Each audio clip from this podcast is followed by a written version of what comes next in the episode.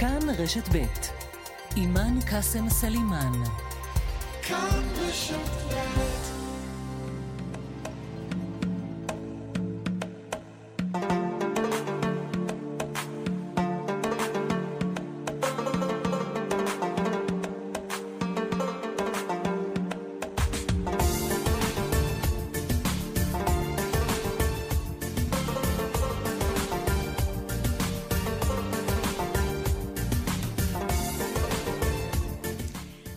טובים, מאזינות ומאזינים, מרחבה, מרחבת. חלון אל החברה הערבית, הישגים, קשיים, חינוך וגם פוליטיקה. בודקים את נקודות המפגש, מתבוננים במה שזהה ומה ששונה. אישה שמגיעה לתפקיד בכיר בוושינגטון אחרי רזומה עשיר של תפקידים ועשייה דיפלומטית ישראלית, אותה נכיר היום. איך מתכוננת או לא מתעניינת החברה הערבית בישראל בבחירות? מה הסיכוי שמפלגות בלי נציגים ערבים במקומות ריאליים יצליחו למשוך את המצביעים ביישובים הערבים? המבצע בעזה אומנם מסתיים, אבל ההשלכות הנפשיות על תושבי עזה, לרבות ילדים, נמשכות, ויש מישראל מי שמנסים לעזור להם להתגבר עליהם בפן הרפואי הטיפולי. לקראת פתיחת שנת הלימודים, איך המחסור בגננות ומורים משפיע על הילדים בחברה הערבית. מיכאל בן זיקרי מאשקלון טבע למוות בחוף זיקים לאחר שהציל אישה ושלושה ילדים מהנגב. מנציחים את זכרו ברחוב על שמו, כן, בנגב. אז יש לנו היום הרבה שיחות בתוכנית השבועית, אותה עורכת שושנה פורמן, מפיקה איילת דוידי, על הביצוע הטכני רומן סורקין, ואני אלווה אתכם היום, אימאן קאסם סלימאן, אהלן ביקום.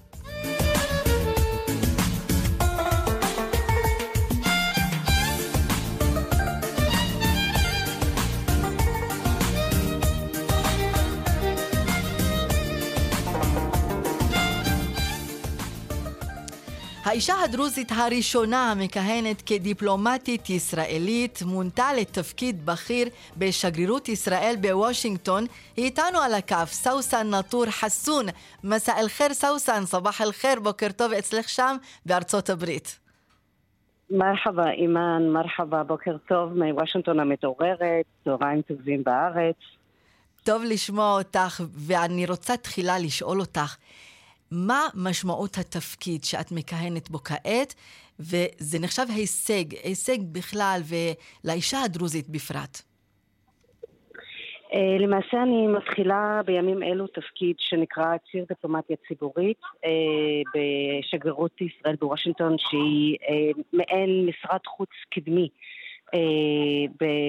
במדינה הכי חשובה, בבת הברית הכי חשובה שיש לישראל. אה, התפקיד אה, במהותו ובמשמעותו, כפי שאני רואה אותו, הוא מחבר בין העמים. יש את המונחים שאנחנו אוהבים, הדיפלומטים, להשתמש בהם, אז זה מה שנקרא P2P, people to people, עם לעם.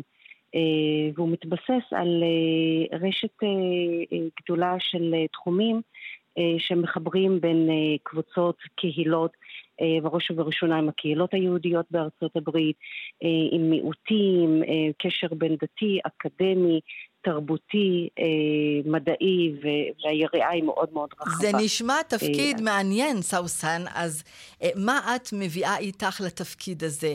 שתפי אותנו באג'נדה, בתוכניות שלך, כדי באמת למנף את התפקיד הזה להישגים. אני מביאה את הניסיון שצברתי במשרד החוץ. מדובר בעצם בתקופה של, שבה הייתי גם שליחה, גם ביוון וגם בבולגריה. גם ניהלתי מחלקה אה, שעסקה בקידום יחסים הכלכליים בין ישראל לבין מדינות ערב, אה, ובדגש גם על מדינות השלום החדשות, כך שהנושאים האלה שהם נושאים פוזיטיביים, נושאים אה, חיוביים בהקשרים בין העמים, הם בעצם כלים מאוד משמעותיים גם לעבודה, כי הם בקונצנזוס. זה למצוא את המשותף וזה לראות היכן יש פערים ובעצם לתת את ההזדמנות להתחיל שיח ודיאלוג גם עם קבוצות שהן קבוצות ביקורתיות מאוד כלפי ישראל. אה, והדגש, הפוקוס הגדול שלי לשנה הקרובה באג'נדה זה בעצם ציון 75 שנה לכינון היחסים בין ישראל לבין ארצות הברית, שנציין אותם בשנה הבאה, בדיוק עם ציון 75 שנה לקום המדינה. אז את אמרת שיש גם הם, אנשים שם, תושבים, שהם לא הכי ידידותיים כלפי ישראל. זה תפקיד דיפלומטי לא פשוט. אה, את מייצגת בסופו של דבר מדינה שעוברת גם אה, אירועים ומצבים. קחי דוגמה אחרונה, המבצע שהיה עלות השחר בעזה. איך את תתמודדי עם מצבים כאלה שאת מייצגת מדינה שבכל זאת אין פה שלום? אחד הדברים שאנחנו רואים בעבודתנו הדיפלומטית זה הרבה דיסאינפורמציה, זה הרבה אה, מידע שהוא מידע אה, חסר, מידע אה, שהוא גם לא נכון, אה, שמופץ בעיקר גם ברשתות החברתיות וגם בחדשות. ותפקידנו בעצם להביא את האמת, להביא את התמונה השלימה, להנגיש אותה גם לאנשי קשר שלנו מתחומים שונים, אה, ולספר את הסיפור הישראלי. לתת את הזווית אה, שאנחנו מביאים אותה באופן שקוף, באופן מלא וברמת שיח שהוא שיח אובייקטיבי ולא מוטה. כפי שקורה אה, בהרבה מקומות. מהו הסיפור הישראלי מבחינתך? כי בצד השני יש את העם הפלסטיני, ואנחנו יודעים שמבחינה אה, תקשורתית למשל, הם מאוד חזקים. יש תמונות שמדברות בעד עצמן. כששאלת אותי לפני מה אני מביאה לתפקיד, אני חושבת שזה משהו שהוא אינטגרלי גם במי שאני. אה, בהיותי אה, חלק ממדינת ישראל, אזרחית, אה, שגדלה במדינה, גדלה בתוך מיעוט, אישה, שיש בה אה, בעצם אה, כמה, מייצגת כמה זוויות שיש בחברה הישראלית. ואני חושבת שזה אחד הדברים, אחד הסיפורים הלא מסופרים בעצם. קודם כל, מי, מי הוא העם הישראלי, ממה הוא מורכב, מאיזה אוכלוסיות. אז זה, זה פן אחד. הפן השני של היחסים הפלסטינים, הייתי רוצה לשתף אותך בדברים שבעצם זכיתי לטפל בהם בתפקידי הקודם. אה, בממשקים עם אה, ממשקי עבודה, עם, בוועדות עם הפלסטינים או בקשרים לקידום יחסים כלכליים. ויש אה, צמאון לקידום, לקידום שיתוף פעולה משני הצדדים, אני מדברת גם על קהילה עסקית וגם ברמת ממשל, נאום ראש הממשלה של ביטחון תמורת, כלכלה תמורת ביטחון וקידום מהלכים כלכליים לסיוע לעם הפלסטיני, כל אלה הם גם חלק מהסיפור הכולל ולא רק מהזווית הצרה שלעיתים קרובות בעצם היא משודרת אה, בתקשורת וברשתות החברתיות. סאוסן, ספרי לנו על התפקיד שהיה לך והתרומה שהייתה לך בכל הנושא של הסכמי אברהם, כי שם זה היה... אה, באמת דברים מעבר לשלום על הנייר. אנחנו ראינו הרבה ביקורים ושיתופי פעולה, גם בפן העסקי, גם בפן המדעי. אז שתפי אותנו מהצד שלך, כאשת דיפלומטיה בעצם. זה... זה למעשה האתגר הכי גדול. אנחנו אה, רואים את התמונות היפות והמאוד מאוד מרגשות. אני עדיין זוכרת את השניות הראשונות שהדברים האלה נודעו לי. אה, כש, ו, ולאחר מכן את חתימת אה, הסכמי השלום והסכמי אברהם ואז הדברים האלה מגיעים לפתחנו כמשרד חוץ, כדיפלומטים, איך אנחנו מתרגמים את אותם הסכמים מאוד מאוד משמעותיים והיסטוריים ליום יום ומגישים אותם לאנשים בארץ ובאותן מדינות שלום וגם ברמה האזורית. ומה שנעשה בעצם בעבודה מאוד מאומצת של משרד החוץ ושיתוף פעולה עם שאר המשרדים, היה מימוש של אותם הסכמים וקידום הסכמים נוספים שמחברים בין העמים. אה, הרבה מזה זה בעצם פעילות כלכלית, בלהביא לכך שישראלים יכולים לטוס באופן ישיר לאותן מדינות, ולחזור משם, לחוות שם חוויה תיירותית מאוד מאוד אה, מהנה, אה, כיפית ובטוחה, אם זה ברמות פיננסיות, אם זה ברמות של, של נגישות לכל מקום שיש, להתחיל לקיים עסקים, ואנחנו מדברים על היקפי סחר עצומים בתוך שנתיים, אנחנו כמעט עם מיליארד וחצי אה, גידול סחר בין ישראל לאיחוד האמירויות, מספרים מעל 4 מיליארד דולר אה, בתוך אה, שנתיים עם כלל מדינות ערב באזורנו, דברים שאנחנו לא ראינו לפני. ואלה דברים שבעצם מגיעים לכיסו, לפתחו של כל אזרח ישראלי וגם לכל פתחו, לפתחו של כל אזרח ערבי באותן מדינות, והן אלה שנותנים את התחושה של וואלה, זה עובד. וואלה, השלום הזה הוא אמיתי, אני מרגיש אותו. סאוסן, את אישה ערבייה דרוזית. קצת רקע, והעובדה שבחרת התחום הזה, תחום הדיפלומטיה. זה לא מובן מאליו. את אחת הנשים הדרוזיות ששברו תקרת זכוכית, למרות שאני גם רוצה פה לומר למאזינים שהיום בחברה הדרוזית יש לא מעט נשים שבאמת הגיעו למעמד מאוד גבוה, אם זה באקדמיה, אם זה בתפקידים. אז מה איתך, את אישית? נכון. אז קודם כל זה ממש גאווה לראות את, ה, את פריצת הדרך בקרב כל הנשים בקהילה הדרוזית. אני חושבת שזה אה, אחד, ה, אחד הסיפורים אולי הפחות מסוכרים, אבל הוא הפך להיות כל כך טבעי שנשים דרוזיות נמצאות היום אה, בכל עמדה כמעט, אה, בכל מקום. מבחינתי אני חושבת שזה משהו שקשור גם לדרך שבה גדלתי, גם לחינוך והערכים שקיבלתי בבית, אה, וגם לחזון בעצם של, קודם כל של תחושת שליחות של לשרת את המדינה שלי, אה, ו, ולהביא משהו שהוא מגוון. זכיתי לגדול במשפחה שנתנה לי את ההזדמנות לטעום מגוון תרבותי מאוד מאוד רחב, אה, ו, ולאחר מכן גם בן זוגי, שמחתי שהוא הצטרף אליי לדרכי זו. וכך כמשפחה אנחנו עושים כבר את הדילוגים האלה בין המדינות למעלה מ-12 שנה. זה לא קל אה, לעזוב את הכל ולדלג ממדינה לא. למדינה. אז uh, סיפרת על לא המשפחה. לא ספרי לנו יותר, המשפחה הם גם מרקע מסוים בדיפלומטיה, או שהם, או בפוליטיקה, או שהם הופתעו, הופתעו פתאום, הבת שלנו, thinks big, חושבת על העולם.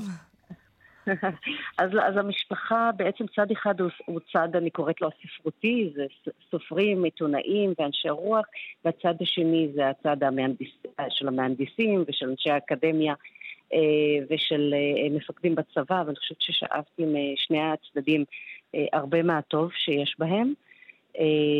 ועם אמונה חזקה ב, ביחסים בין אנשים.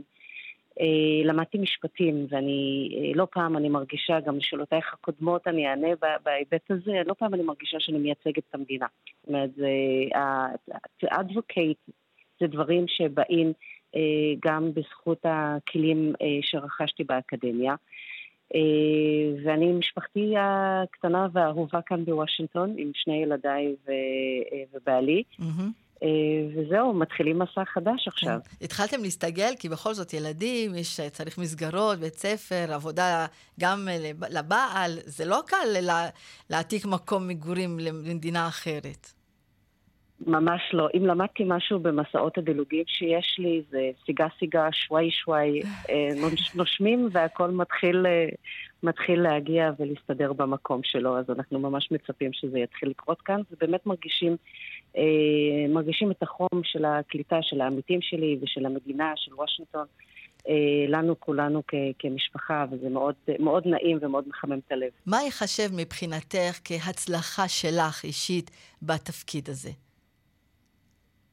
אני חושבת שההצלחה מבחינתי היא הצלחת השגרירות, אה, להביא את הסיפור הישראלי, אה, לציין את 75 שנה לכינון היחסים אה, במהלך כל השנה הבאה אה, באופן שמעלה את המודעות לנושא הזה, שמביא לשיח בין קבוצות שעד עכשיו היה לנו גם קושי להגיע אליהן. ו- ולפתוח בדיאלוג, להתחיל בעצם דרך של, של שיח שהוא אובייקטיבי יותר.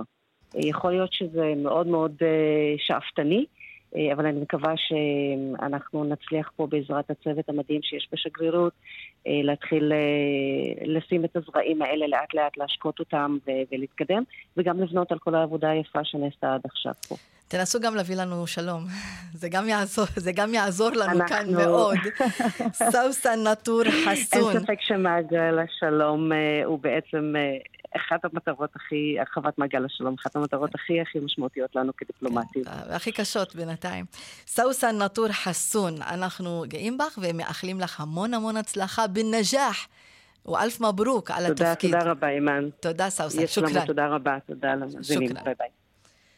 טוב, אנחנו גם בתקופת אה, בחירות. ולכן רוצים גם להציץ, לראות מה קורה בחברה הערבית. בחרנו כמה צדדים לנושא הפוליטי. תחילה נאמר לך צהריים טובים. איימן סמארה, מייסד סמארה מרקטינג. مساء الخير, איימן. אהלן אימן, צהריים טובים לכל המאזינים. צהריים טובים. טוב, יש, יש הרבה מה לדבר על פוליטיקה ובחירות, אבל אני רוצה לקחת אותך רק לכמה נקודות ספציפיות. תחילה, איך האווירה היום ברחוב הערבי? מתעוררים, לא אכפת להם, אדישות, איך אתה רואה את החברה הערבית לגבי הבחירות? המצב כיום הוא מצטייר באדישות אה, מרבית בקרב אה, החברה הערבית בנושאי הבחירות, אנשים פחות אה, מתעניינים בזה. אנחנו יודעים שאנחנו עכשיו בשיאה של גם תקופת חתונות וגם חזרה לבית ספר. זה מה שמעסיק את האנשים ביום-יום וגם ברשתות החברתיות. אה, באופן כללי, ובאופן ספציפי בנושא הבחירות, סקרי דעת הקהל האחרונים גם לא כל כך מבשרים מבחינת אחוזי ההצבעה של החברה הערבית אה, לכנסת הקרובה. איך אתה מסביר את זה? הם, הם, הם, הם מדברים על אה, ירידה, ממש סקר שלפני יומיים שמשרדנו היה מעורב בו, ירידה של 12 אחוז לעומת הבחירות האחרונות שהיו שנה שעברה.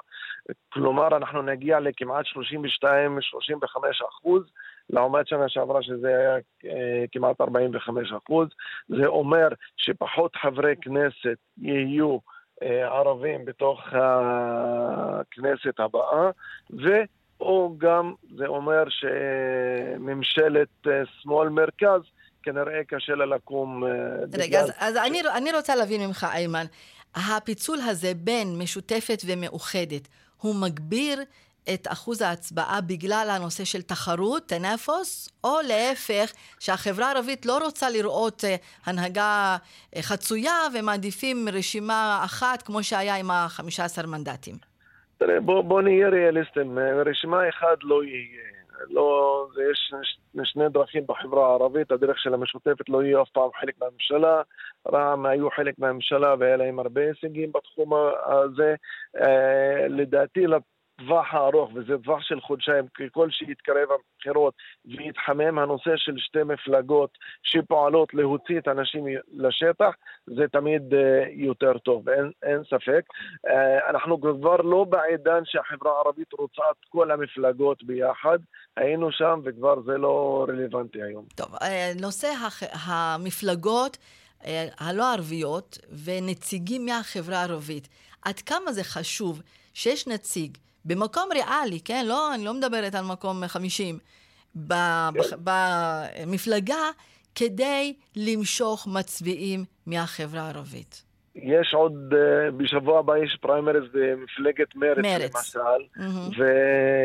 ומתמודדים אה, שם שלושה מועמדים אה, מרכזיים, עייד בדר שהוא מנהל המטה הערבי יותר מ-20 שנה במרץ, חבר הכנסת סוואלחה שבא מהמגזר הדרוזי, ואומיימה חמד מנצרת. זה שלושת המועמדים. הם מתמודדים אמנם על אה, ברשימה הארצית ואין כאן משהו מיוחד לערבים, רק אומיימה מתמודדת ברשימה של האנשים. לפי המצב הקיים היום, קשה לי להאמין שמישהו משלושתן יהיה בחמישה אבו סליחה, שכחתי, גם מאזן, דוקטור מאזן אבו סיאם כן. מהנגב גם מתמודד ברשימה. קשה לי להאמין שיהיה חמישייה והפותחת אה, נציג של החברה הערבית. אנחנו זוכרים מהבחירות האחרונות, גם עיסאווי פריג' נכנס והיום הוא שר, גם אה, חברת הכנסת ריידה זובי נכנסה וזה דרבן יותר מ-18 אלף קולות למרץ. אני לא רואה את זה בבחירות הקרובות. אבל לגבי גם מפלגות אחרות, אם זה יש עתיד, אה, הליכוד, מפלגת העבודה, עד כמה אה, מועמד ערבי חשוב כדי למשוך את הקולות מהחברה הערבית, ואנחנו רואים שיש, גם בבחירות האחרונות, איימן, אה, אה, כולם ראו בחברה הערבית כאוצר של קולות, מחז, מחזן, אה, מאגר של קולות לבחירות, וזה יכול להיות מאוד משמעותי. נכון, אבל אף אחד לא שם מועמד ערבי גם ריאלי. אנחנו ראינו את יש עתיד והמפלגה הגדולה שלו, לא היה לו מועמד אה, ערבי ריאלי בנושא הזה. מפלגת העבודה אומנם הכניסה אבתיסאם מראענה ועכשיו היא קצת אה, רחוקה, מ, מ, לפי, לפחות לפי הסקרים עכשיו, מלהיות חברת כנסת. אני חושב שזה משהו חשוב גם ברמה... האמירה הכללית כלפי החברה הערבית, ולא רק להיות uh, מחזן, כמו שאומרים, מחסן של, uh, של קולות.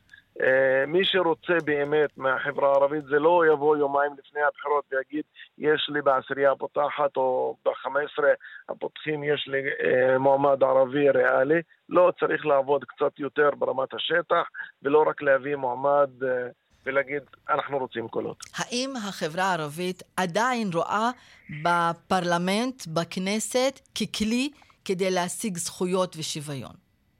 לצערנו, לפי אחוזי הצבעה, וגם שיורדים לכיוון של 35 אחוז, היא לא רואה את זה. החברה הערבית מצביעה באחוזים כמעט מעל 85 עד 95 אחוז לרשויות המקומיות, לראשי רשויות מקומיות ולחברי מועצת העיר.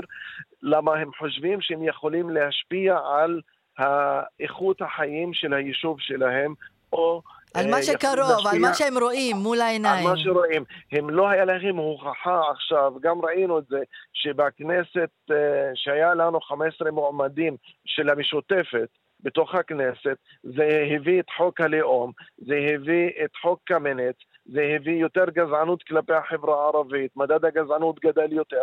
כלומר, כמות חברי הכנסת הערבים שהם במפלגה אחת, שהם מחוץ לקואליציה, גם זה לא הביא הרבה תוצאות טובות לחברה הערבית. זה הבעיה הקיימת היום. טוב, אה, אי אפשר כעת להמר כמה יהיה אחוז ההצבעה, אבל ממה שאני מבינה ממך, אימן, זה לא נראה טוב. כן, אם אחוז ההצבעה לא יגיע ל-55 אחוז, כנראה החברה הערבית היא לא יכולה להחליט מי זהותו של ראש הממשלה הבא.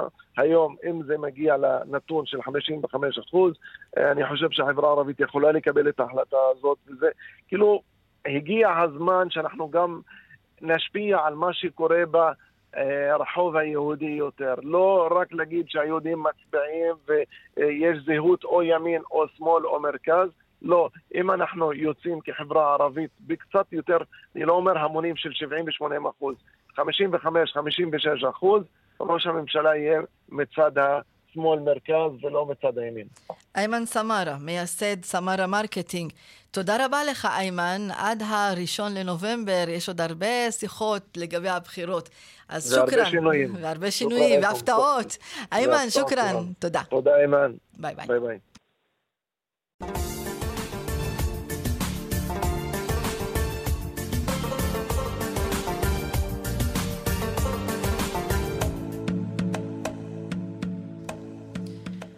שתיים, עשרים ותשע דקות, מרחבת, אתם על רשת ב', ואנחנו ממשיכים עם עוד נושאים ושיחות, וכעת נאמר צהריים טובים לדוקטור ג'מאל דקדוקי, פסיכולוג מומחה לטראומה נפשית ומצבי לחץ. מסע אל-חיר, דוקטור ג'מאל.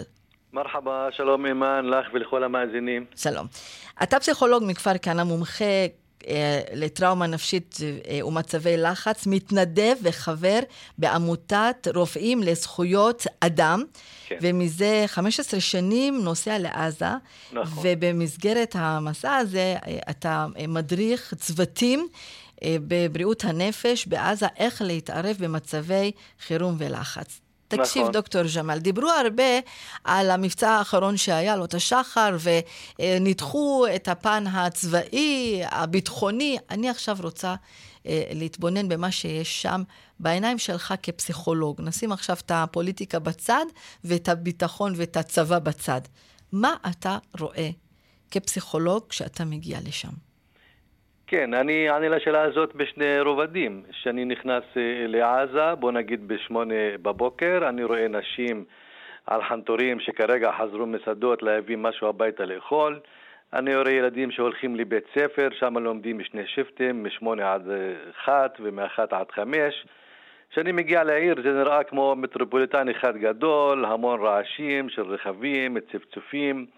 ונראה בנטריפוליטן אחד גדול, בן אדם נורמלי שואל את עצמו מה קורה, מה כל הלחץ הזה, וזה זה כאילו תחרות עם הגורל של העזתים, זה מי ינצח, מי ייכנע, אבל נותנים, נותנים לשדר כאילו חיים לא, לא מפסיקים. מצד שני, כשאני יושב עם אנשים, אנחנו מדברים על עזה שהיא תחת מצור מזה 15 שנים, יש המון מלחמות היו, יש הרבה ילדים פצועים, יש uh, המון לחץ, חוסר בתרופות, מחסור בתרופות, הפסקות חשמל, פגועים, הרוגים, מתים, וזה משדר מצב פסיכולוגי אצל כולם כמעט, לכל האוכלוסייה, שזה המון לחץ, המון כאב נפשי. אתה אומר על כל והרבה האוכלוסייה. אה, בוא נתמקד בנושא הילדים. מה עובר על, על הילדים שם? טוב, ילדים אה, נראים אה, לרוב חסרי שמחה, ילדים מתוסכלים, מסתובבים באותו מעגל.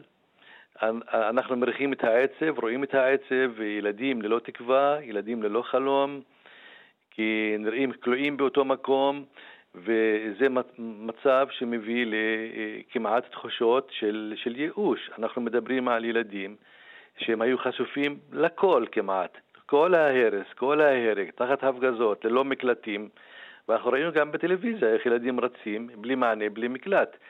ילדים אלה סובלים מזה המון שנים, וכמעט ש... אה, אין, אין, אין מענה ל- לילדים האלה. כש- כשאתה אומר אין מענה, אה, למה? מה קורה עם הצוותים בעזה, הצוותים הפלסטינים שם? האם מבחינה מקצועית יש להם מספיק אה, מיומנות, אה, ציוד, אה, כלים, כדי לעזור לילדים להתמודד עם מצבים שכאלה? אני אגיד שהצוותים שם הם מאוד מוכשרים, בוא נגיד ברמה התיאורטית. הם לומדים, לומדים את הפסיכולוגיה, את הערבות, לומדים את זה מאוד חזק, הם מכירים את כל החוקים, אבל לצערי הרב אין להם השתלמויות, הם לא התנסו באיך לטפל, איך להתערב, ולכן יש שם גם עוד מחסור כאילו בדברים הבסיסיים ביותר, אנחנו מדברים במגמה הפסיכולוגית. אה, אין מרכזי טיפול, אין מרכזי אבחון, רוב הכובד הולך לכיוון הפסיכיאטרי, כאילו יותר בטיפולים, אה, בוא נגיד בתרופות, תרופות הרגעה וכו'. אבל כטיפול פסיכולוגי גרידא, אנחנו נמצאים במצוקה מאוד ענקית כאן. אין מרכזים, אין אה, מוסדות, אין מספיק מענה. ולמרות כל הכשרון אה, והפוטנציאל הלימודי שהם הוכשרו, אבל בפועל, בשדה, קשה לתת מענה. ואתם כצוות של עמותת רופאים לזכויות אדם, ספר לי עליכם, מי אתם? ואיך הגעתם למצב שאתם אומרים, אני רוצה לתרום שם למען האוכלוסייה מבחינה אה, פסיכולוגית? טוב, עמותת רופאים לזכויות האדם היא, היא, היא תרופה שבדרך כלל אה, משתתפים בה רופאים, מומחים, איזה כירורגים, נוירולוגים, מומחי סכרת, מו, אה, אה, ערבים רפואת- ויהודים. רפואת ילדים. לא, לעזה אה, רק ערבים נכנסים. מהמם. אני צריך לחדד את זה. כן. אבל פה בכפרים אה, בגדה זה ערבים ויהודים. אבל לעזה רק ערבים נכנסים. יש לנו אה, רופאים אה, מומחים, מנהלי מחלקות פה בארץ. והם עושים ניתוחים, עושים הרבה התערבויות. מה, שאמרתי קודם, יש נוירולוגים, כירורגים, מומחי אורתופדים, ויש לנו מומחיות כמעט בכל, בכל התחומים. אנחנו אה, בגדול מספקים תרופות וציוד לבתי חולים, ומכשירים גם את הרופאים. עכשיו, בנוסף לצוות הרפואי, יש גם צוות שמורכב ממספר פסיכולוגים, שאנחנו עוזרים לאנשים, מדריכים אותם איך להתמודד במצבי לחץ, לחץ, איך לעזור לאנשים, לנפגעים, לילדים במיוחד, אה, איך לדבר על מחשבות, רגשות, הלם וטראומה. זה הולך לפי הבסיס של מעגלי פגיעה, מעגלי, מעגלי, מעגלי פגיעה, מעגלי תמיכה. אתה נפגש אה, גם ילדים, גם בוגרים, גם קשישים? כאילו, איזה כן. פלח של גילאים? אני, אני, אני נפגש עם ילדים, ובוודאי נפגש גם עם ההורים שלהם, כי בשלב מסוים צריך גם לייעץ להורים, להדריך אותם איך להתמודד ולהסביר להם את התחושות שילדים עוברים. אה, ולכן הקשר שלי הוא כמעט עם כל האוכלוסייה, זה ילדים, נשים, מבוגרים. ו...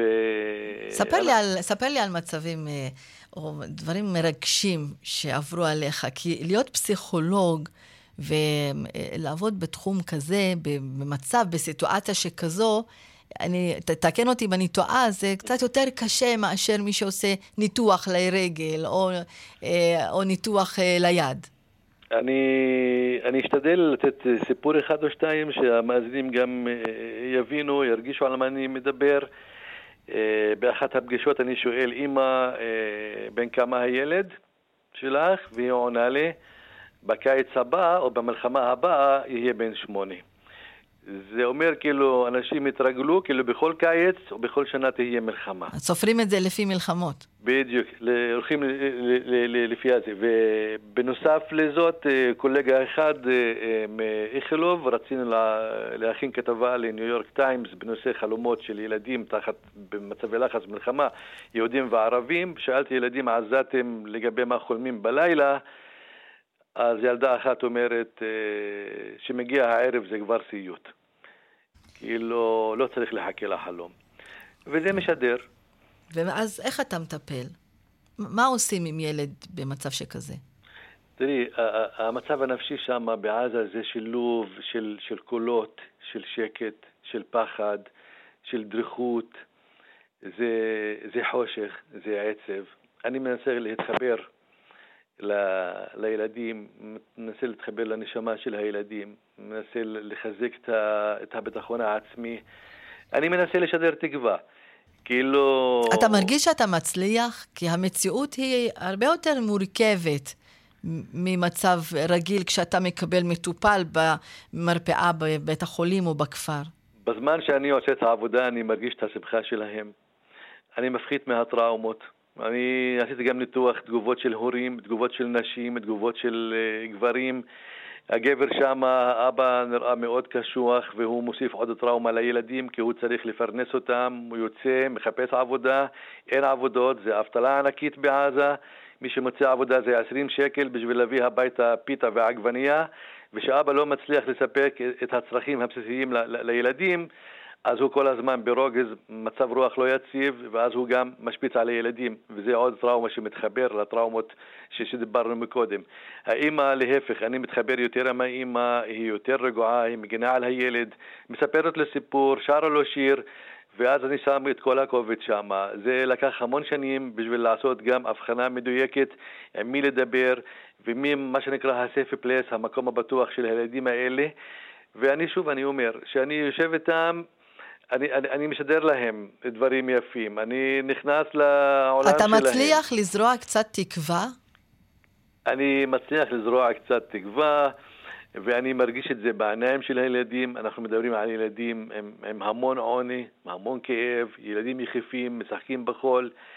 כמעט ואין להם כלום. אני נכנס מאשקלון לעזה, לבית חנון, לארז, אני נכנס מכל הגנים שיש במצא, במדינת ישראל, מכל הירוק, מכל הפרחים, הדשא, ופתאום אני מוצא את עצמי במקום צהוב, מקום עצוב, אה, כאילו נכנס לקונטיננט חדש.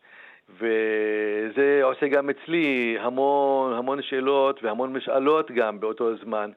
שזה צריך להיפסק באיזשהו שלב, כי הילדים האלה מגיע להם גם זכות לגיטימית לחיות כמו כל הילדים בעולם, להרגיש את השמחה, להרגיש את החיים.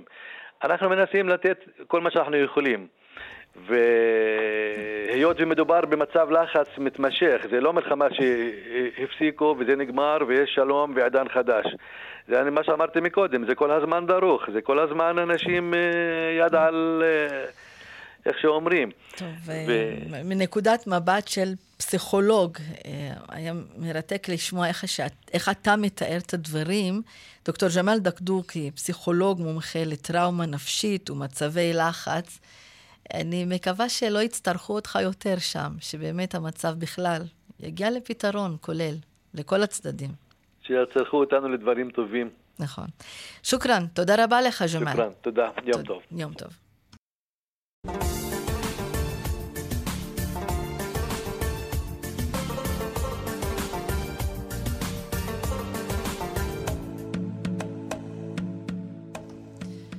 מערכת החינוך, אומנם בכל מה, החדשות והתוכניות עוקבים אחרי מה שקורה במערכת החינוך מבחינת המורים, תהיה שביתה, לא תהיה שביתה, שכר.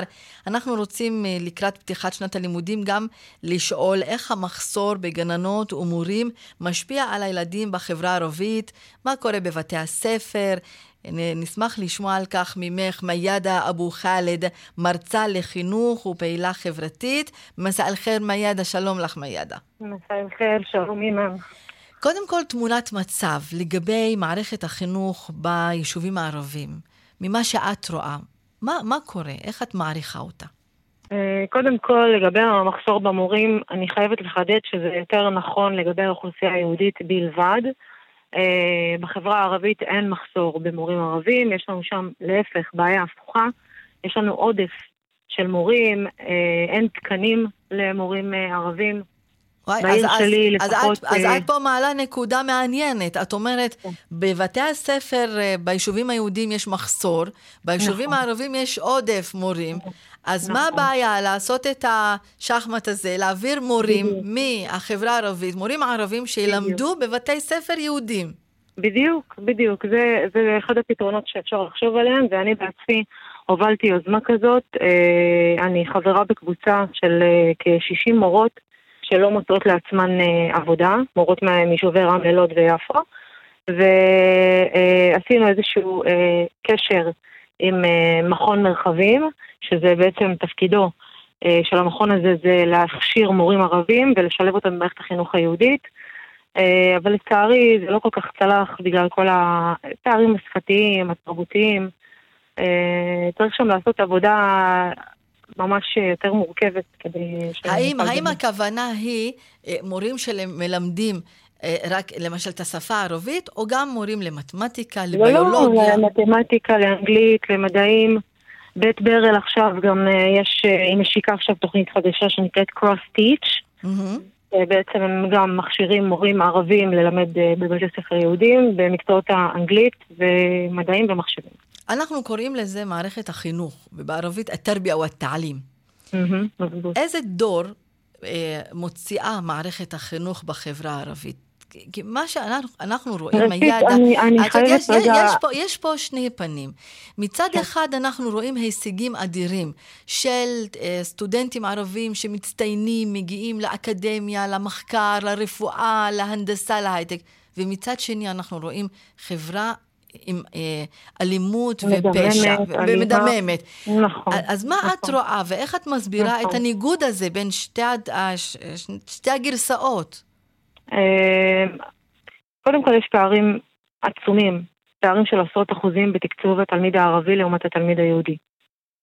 זה ראשיתו של דבר, מפה, מפה מתחיל הכל. כמובן ההזנחה בשכונות, אה, החוסר השקעה במשאבים. אני יכולה לספר שפה למשל אצלי בעיר שלי בלוד, את ממש רואה, את יכולה ממש לראות את, ה, את הפערים בין בתי הספר היהודיים לבתי הספר הערבים.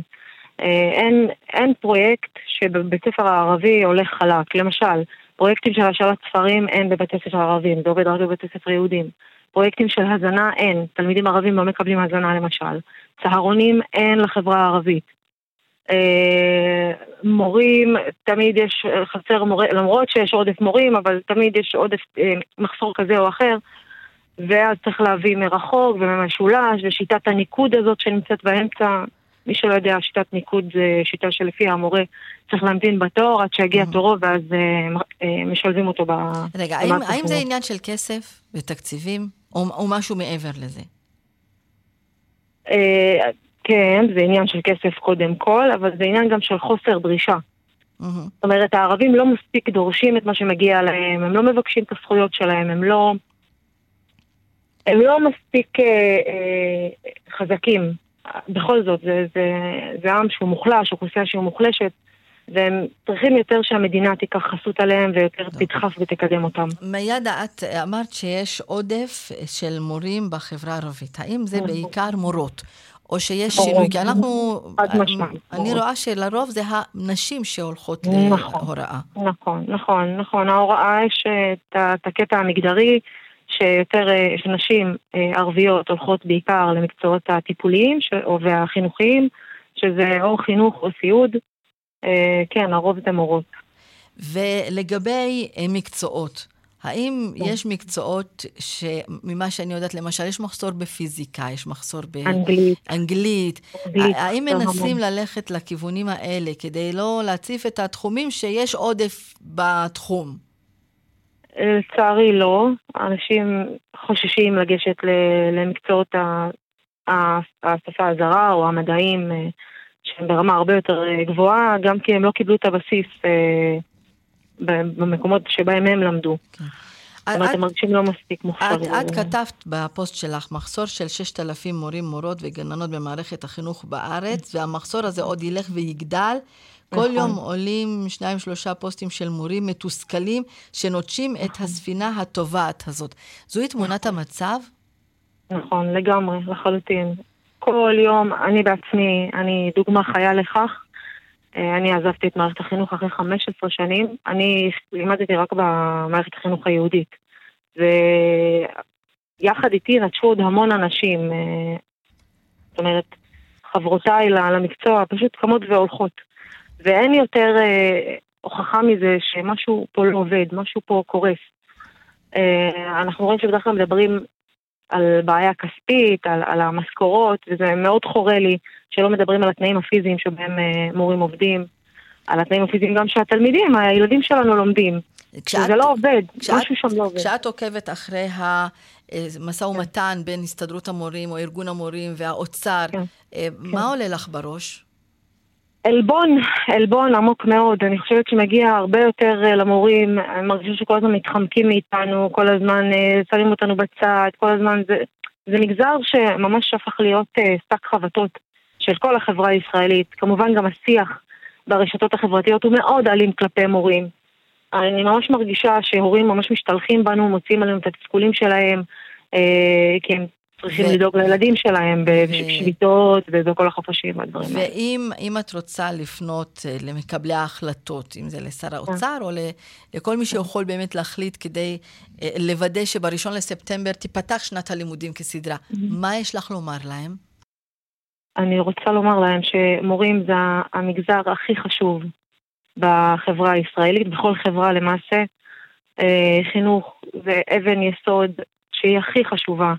אה, לפתח חברה בריאה, חברה נורמטיבית, חברה מתקדמת. אה, אני חושבת שזה הדבר הראשון שצריך להניח על השולחן, את החינוך, ו- וממש לפתוח הכל, ולא רק את שכר המורים, לחשוב על התנאים, שזה הקטנת כיתות, שיטות לימוד, רפורמה אמיתית, ולא רק אה, סיסמאות.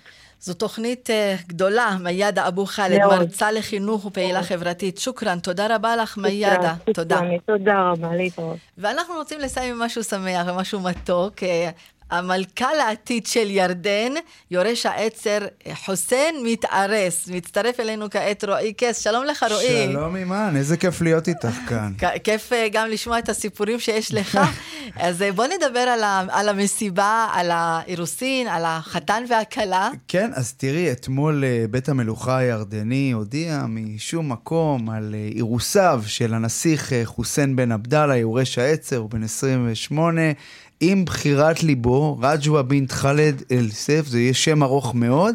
והדבר המעניין, אימן, שזה התקיים בריאד, כלומר היא סעודית, כן. אביה סעודי, ממשפחה שמקורבת לאחד השבטים ה- אה, אה, המקורבים לבית המלוכה הסעודי אה, מתחילת דרכו, שזה דבר מאוד אה, מעניין, את יודעת, ביחסי ירדן-סעודיה, שידעו לא מעט עליות וירידות. כן. אבל כן, היו אתמול בסעודיה גם המלך, גם המלכה, אה, וזה דבר, אני חושב שבאמת, אה, מעבר לעניין הפיקנטי, את יודעת, אנחנו מתייחסים לזה. רגע. אתה חושב שבאמת זה רק אהבה, או שיש גם פה שיקולים של מדינה מול מדינה? תראה, אני, אני, לא, לא, אני לא רוצה, אני לא אסתבך פה, אבל, כן. אבל, אבל זה בהחלט אין ספק שזה מעניין. אני כן. רק מזכיר שרניה, המלכה רניה היא ממוצא פלסטיני. פלסטיני, שכם. נכון, ועכשיו תהיה כן. מלכה שאמורה להיות ממוצא סעודי, כלומר תהיה סעודית, כן. שזה דבר מאוד מעניין. אגב, יורש העצר הסעודי, מוחמד בן סלמן, התקשר למלך ירדן, בירך אותו על האירוסים של, האירוסים של בנו, ואני חושב, אני שזה דבר מעניין, כי תראי, המלך, היורש העצר, סליחה, הוא בן 28.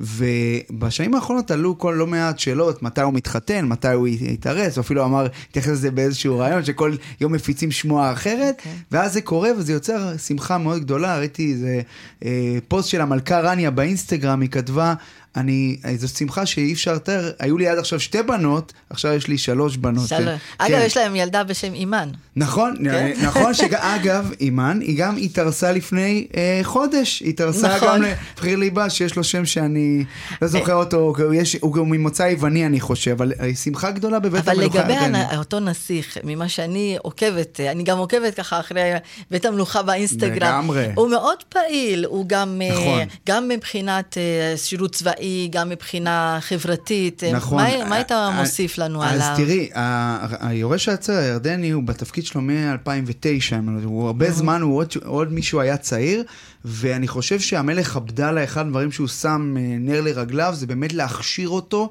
ליום פקודה, ליום כן. שהוא אה, אה, יצטרך לפרוש, או שלא יוכל, או שחס הוא וחלילה נאם ימות. באו"ם. נכון, הוא היה באו"ם, הוא, הוא מצטרף אליו לכל הפגישות, והמלך עבדאללה, רק נזכיר, הוא כבר בן 60, השנה הוא ציין יום. הולדת 60, ואני חושב שגם יש אה, אולי את הטראומה שמה שקרה לאביו, למלך חוסיין, שהוא נכנס להיות מלך בגיל 17-18, והיה צריך להתמודד עם אה, גמל עבד אל-נאצר, נשיא מצרים אה, לשעבר, כן. כלומר... אני חושב- מציאות גדולה. ולכן, ולכן בשנים האחרונות הוא עושה כל מה שהוא יכול כדי להכשיר אותו, ונזכיר, אין לנו זמן להיכנס לזה, אבל גם היה את פרשת האחיו למחצה שם, כן. הנשיא חמזה, שיצא נגד, ה, אה, נגד המלך ונגד כן. בית המלוכה, אז לכן אין ספק שיש פה סיבה למסיבה, עוד צעד בדרך למלוכה מבחינתו כל של הנושא חוסיין. הזה של אמ, בית מלוכה, אה, אם אני משווה למשל את בית המלוכה הבריטי והתפקיד של בית המלוכה שם, מה קורה בבית המלוכה בירדן? ועדיין הוא יציב, יש לו תפקיד, כן. חוץ מארמון ומלך ומלכה? לחלוטין, תראי, בתי מלוכה בעולם הערבי זה רשות מבצעת לכל דבר, כן. מייאשת הממשלה, אבל בסופו של דבר אה, ההחלטות הדרמטיות, האסטרטגיות,